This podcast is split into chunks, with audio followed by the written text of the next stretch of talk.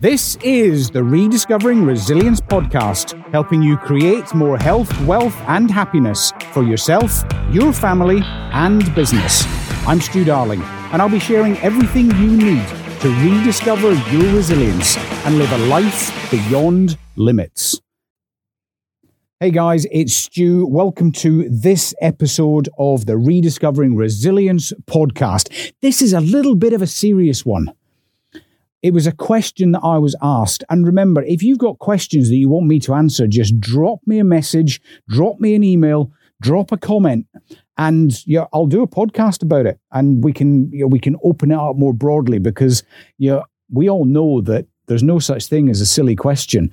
And we also know that there's probably lots of people out there who are thinking or wondering the same thing. This one came from um, friends at Wellington Zoo in New Zealand. Um, how to deal with death. Wow, how did that come from a zoo? Well, yeah, one thing that we sometimes don't think about unless it hits the headlines is that zookeepers, the um, the animal carers in the zoo, they sometimes have to deal with the death of their animals. And these could be animals that they've cared for for years and years. And your know, death hits them. We've seen it. You know, we all know that the death of a family pet sometimes hits us harder than the death of a family member.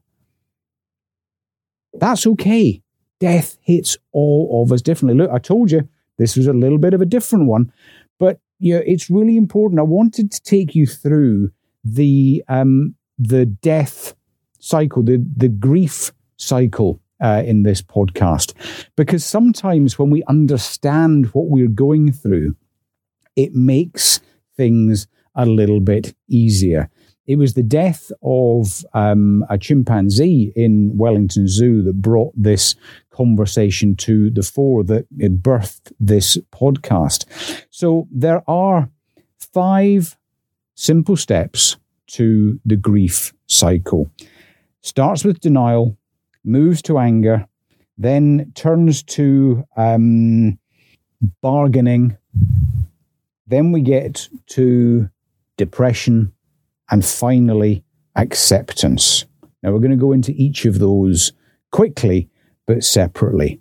you when something bad happens, and look, just a small side to this, we can go through the grief cycle for many, many things. We can go through a grief cycle when we leave a job and move to a new one. We can go through a grief cycle when um, friends move away. We can go through a grief cycle when we give up a bad habit. When I stopped drinking alcohol for 333 days, I went through the grief cycle. And I was able to recognize each step of the grief cycle as I went through the process until I got to acceptance. So, first up, we deny that it ever happened. You know, we try and get on with life as if that bad thing didn't happen, if that, that person didn't die, that friend didn't leave, I didn't have a drinking problem. We just deny it. We just shut it out completely and pretend it's not there. But Unfortunately, that can't last for that long because there are always the alarm bells, there are always the memories that say, not there. When my father died when I was 10, you know, the denial piece happened. But then everyone turned up and there was a funeral. Well, you know, you really can't deny things when you see a coffin on the plinth at the front of the church. But then we go back through denial again. It's, it's, circular. But then we get to the next stage. We become angry. We're angry. Why did this happen to us? Why did they leave us? Why can't life be like the way it was? And we flash and we reach out and we just get angry with anyone and anything around about us especially that transition from denial through to anger. Look, yeah, why isn't it the way it used to be? We get angry. We are unkind to people around about us who, yeah, maybe just want to help us. But, you know, that's step two. We've got to go through this, guys, before we get to the third area, which is bargaining. You know, we bargain as well. Your life would be different if we we create stories around about what actually happened. We try and reach out to other people to bargain with them to actually fill that gap for us. We bargain with alcohol, we bargain with food to take away the pain of what happened. How can we how can we just make life better than it was? We'll do anything to make it work. Sometimes after uh, you know, the death of a, of a loved one, we end up in unhealthy relationships just to try and fill that gap. I'm bargaining to try and make my life a little bit better. But none of it works. And over time, we realize that none of it works. And that's when we hit depression. That's when we go downhill very, very rapidly because we're beginning to realize that that person isn't coming back or my life's never going to be the same again. We become depressed. That's the time we need to reach out for help.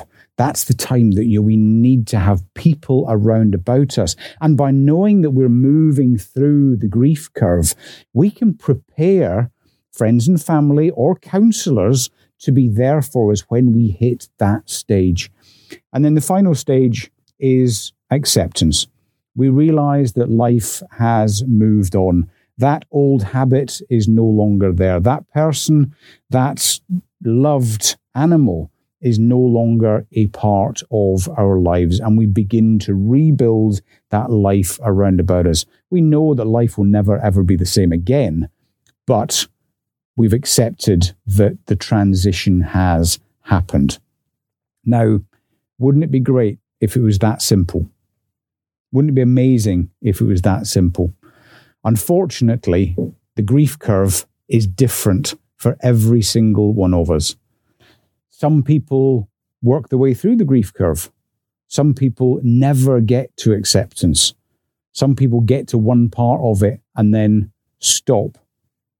And this can be you know, decades later, they are still trapped in their personal grief curve. They haven't moved on. Sometimes we go backwards in the curve. You know, we get to that bargaining place and the outreach isn't working, that new thing that we have chosen to fill that hole isn't filling the hole. So we get angry again. And then we move back in to the um, the bargaining part of, of the grief curve. So we move backwards and forwards through it. Now, why am I sharing this? Well, too often we think we have to do it ourselves. No one else has been through this. Well, lots of people have been through it. The death of a family pet, the death of a family member. People have been there, people have been through it. We can reach out to them. But often we just think of the grief curve as something that happens when people die. Well, you know, as we saw in Wellington Zoo, you know, those close relationships build up those relationships we have with toxic substances build up. And when that shifts, when that changes, the animal goes to another zoo or the animal walks across the rainbow bridge. We need to be prepared for this. We need to know that we're going to deny it to start with. We need to know that we're going to get angry. And then we are going to try and bargain our way out of this, then we're going to get low. We're going to feel quite bad about it before we get to acceptance. And if we know that we're going to go through all of those phases, then we can be better prepared for it. Unfortunately, in the developed world, death isn't spoken about, which is a bit nuts when you think about it, because it happens all around about us. We know it's going to happen to us at some point. But really, since the Victorian era, the time of Queen Victoria and, and the British Empire, um, we've stopped talking about death because, well, we might upset people. Really? People are going to get upset about death. It's going to happen. So let's talk about it a little bit more. We are, I'm going to say that we are very, very fortunate. When I say we, I mean my family. you know, our children were always brought up. Um, I'm going to say surrounded by death, and I, I, that's not meant to sound as awful as it maybe did. Being in the British Army at the time I was serving, you know, we were engaged in the Balkans, we were engaged in Iraq many, many times, we were engaged in Afghanistan and lots of other places, and that meant that there was always the risk that our soldiers and sailors and airmen wouldn't come home. From a family perspective, my kids and especially the Lady Elizabeth, had to face the possibility that I might not come home from my next trip overseas. So that was always a part of our life, how they would deal with that situation. But for the most part, the developed world is fortunate enough not to have to think about these things. Well, maybe we should think about these things a little bit more. Because if we did think about these things and we realized that there's a lot of science and counseling surrounding how we deal with grief, then we can be better prepared when it comes knocking at our door.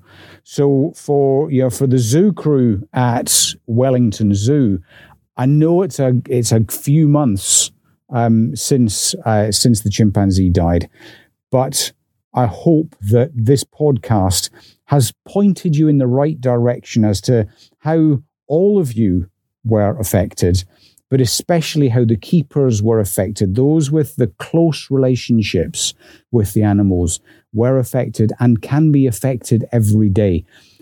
Grab a cup of coffee, sit down, listen to the podcast again. Um, talk about this bring it out into the open have these conversations with your friends cup of coffee a glass of wine glass of water whatever it is start having these conversations it's all around about us but we choose not to talk about it and by not talking about it we just bottle it all up and then it hits us square in the face and we're unprepared have the conversation the five steps of denial, anger, bargaining, depression before we get to acceptance. Have the conversations. Look, and if if this is if this has triggered something, reach out. Reach out to a friend, reach out to me. You're more than welcome to reach out. If this has been triggering for you, or you've realized that you've been living in one of the stages for a little bit too long, whatever too long feels like for you, reach out, go and have a conversation. It doesn't have to be the psychologist, the psychiatrist, the mental mental health specialist. Sometimes it's just a conversation with a mate over a cup of coffee. I hadn't realized can we have the conversation about go and have the conversation. If you can see that someone is hurting, use this podcast as an opportunity to go and reach out and help them. Remember, that's what this is about. Bit of a meaty subject for this one, but important. I'll see you next time. Okay, guys, now it is your turn. Thanks so much for listening to this podcast. Throughout it, you were probably thinking of a few people who you would love to hear the message. So please become part of the solution. While you are rediscovering your resilience, please share this podcast with two people who you think need to rediscover their resilience. Become part of the solution. Let's actually start solving the challenges that all of us face. Thanks, guys. This was the Rediscovering Resilience podcast with Stu Darling. For more content, head to www.studarling.com.